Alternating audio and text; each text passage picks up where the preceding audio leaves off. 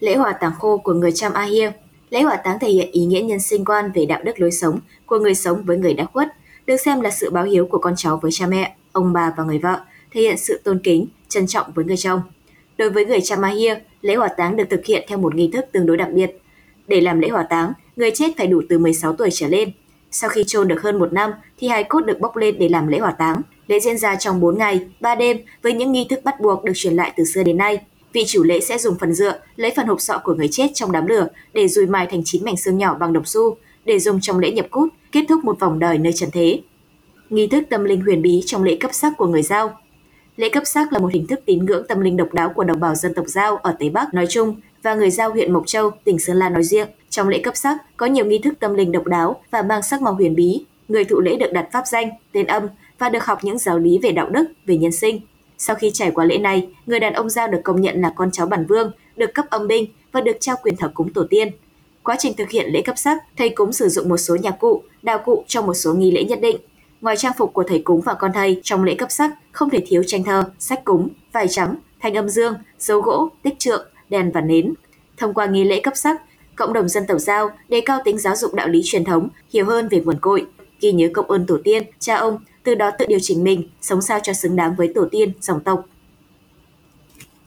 Lễ đám chay của người Vân Kiều Theo quan niệm của đồng bào dân tộc Vân Kiều, khi mất đi, con người ta chỉ rời bỏ phần xác, còn phần hồn sẽ biến thành ma, vẫn sống trong ký ức của người thân hay cộng đồng dân bản. Chính vì vậy, lễ đám chay nhằm thể hiện sự thương tiếc của người sống với người đã khuất, nhằm dăn dạy con cháu nhớ về công ơn, nguồn cội tốt đẹp của dân tộc. Lễ đám chay thường kéo dài trong 3 ngày, 2 đêm.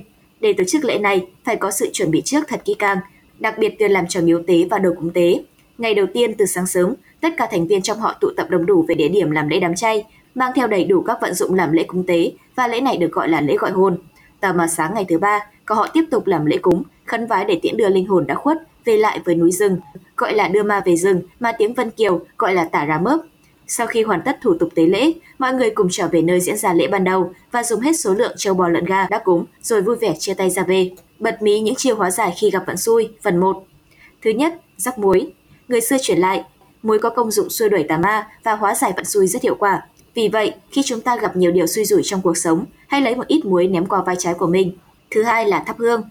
Nếu cuộc sống bạn đang gặp nhiều khó khăn, hãy thắp hương cho tổ tiên hoặc các vị thần Phật để giúp xua đi vận xui. Thứ ba, trôn gương vỡ.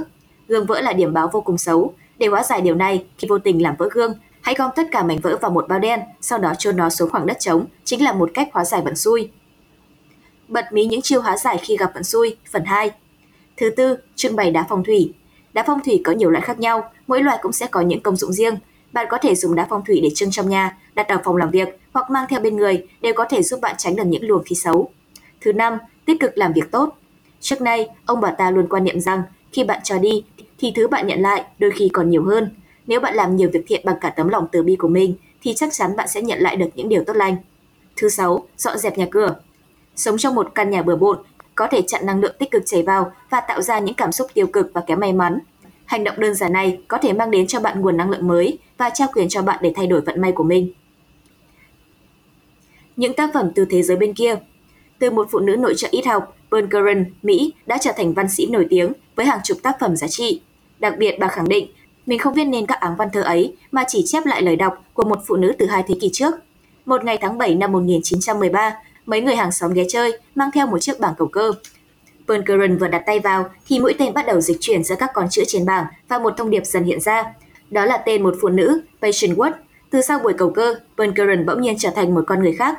Trong vòng 9 năm tiếp theo, bà bước hẳn vào lĩnh vực văn chương và liên tiếp cho ra đời nhiều bộ tiểu thuyết, một số truyện ngắn và hàng trăm bài thơ. Nhiều tác phẩm trong số này được giới phê bình đánh giá khá cao và thu hút được sự chú ý của độc giả vì giá trị nghệ thuật và tư tưởng. Người xưa làm gì để đưa linh hồn sang thế giới bên kia? Phần 1.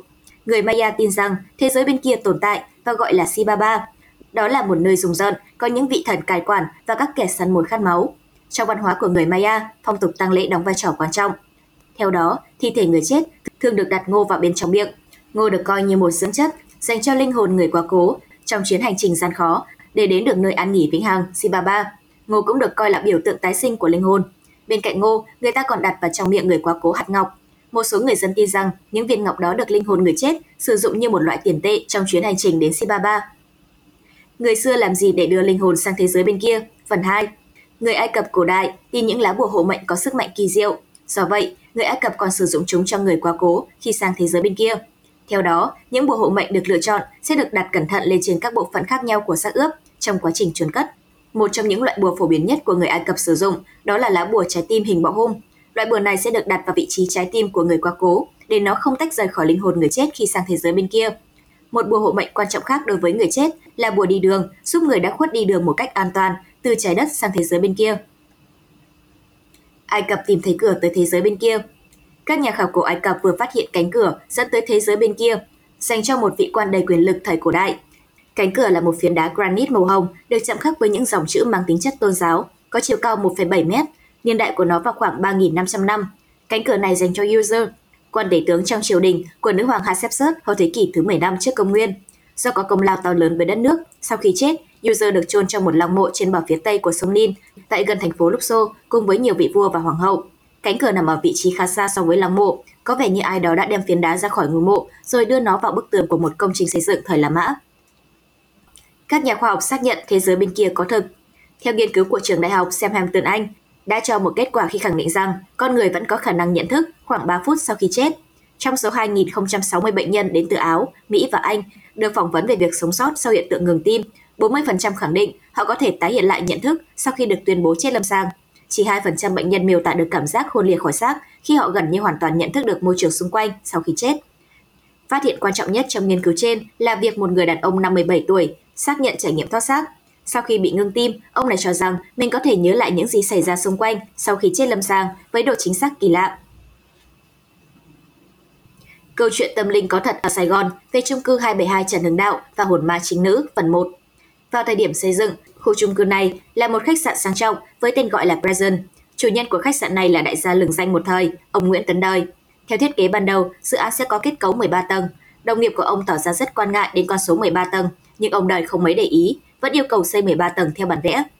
Vào thời điểm tầng 13 đang bước vào những công đoạn hoàn thiện cuối cùng thì hàng loạt tai họa kỳ lạ ập đến. Công nhân ngã cầu thang tử vong, người bị điện giật hay rơi giàn giáo.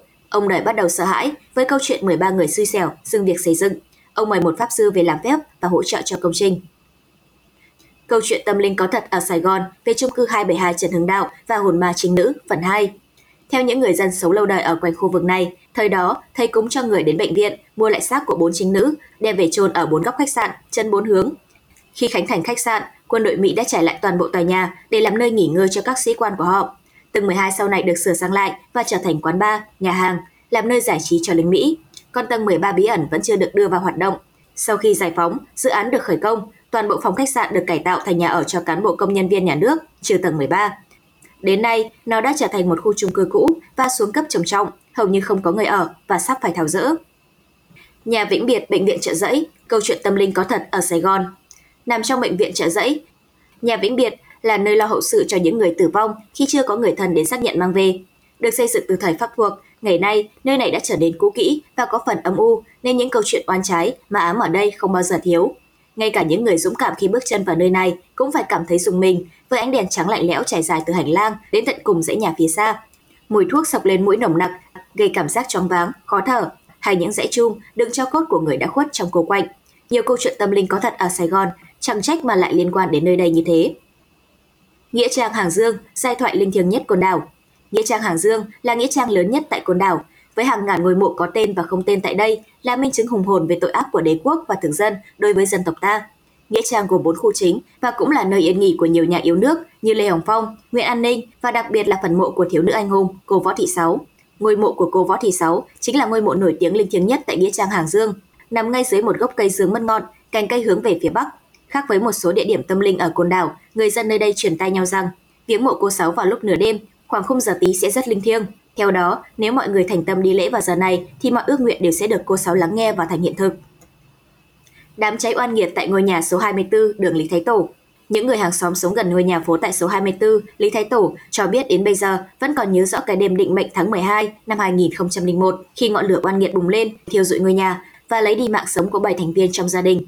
Những người có mặt vào đêm đó đến nay vẫn không thể quên được hình ảnh người con gái của hai ông bà chủ nhà. Khi ấy đang mang thai và trên tay ôm đứa con nhỏ đứng ở ban công lầu trên nhìn ra. Người dân liên tục giúp cô ném đứa trẻ xuống cho mọi người đỡ. Thế nhưng cô vẫn chần chừ không nhảy và cuối cùng thì quay vào trong mà không trở ra nữa. Khi trời sáng và ngọn lửa đã được dập tắt, chỉ còn cặp vợ chồng già, chủ nhân của ngôi nhà, cùng với một người con trai mắc bệnh tâm thần từ bé là còn sống sót. Trong suốt một thời gian dài, ngôi nhà bị bỏ hoang do những lời đồn đại về một hồn ma ẩn hiện bên ban công, được cho là của người thái phụ năm nào.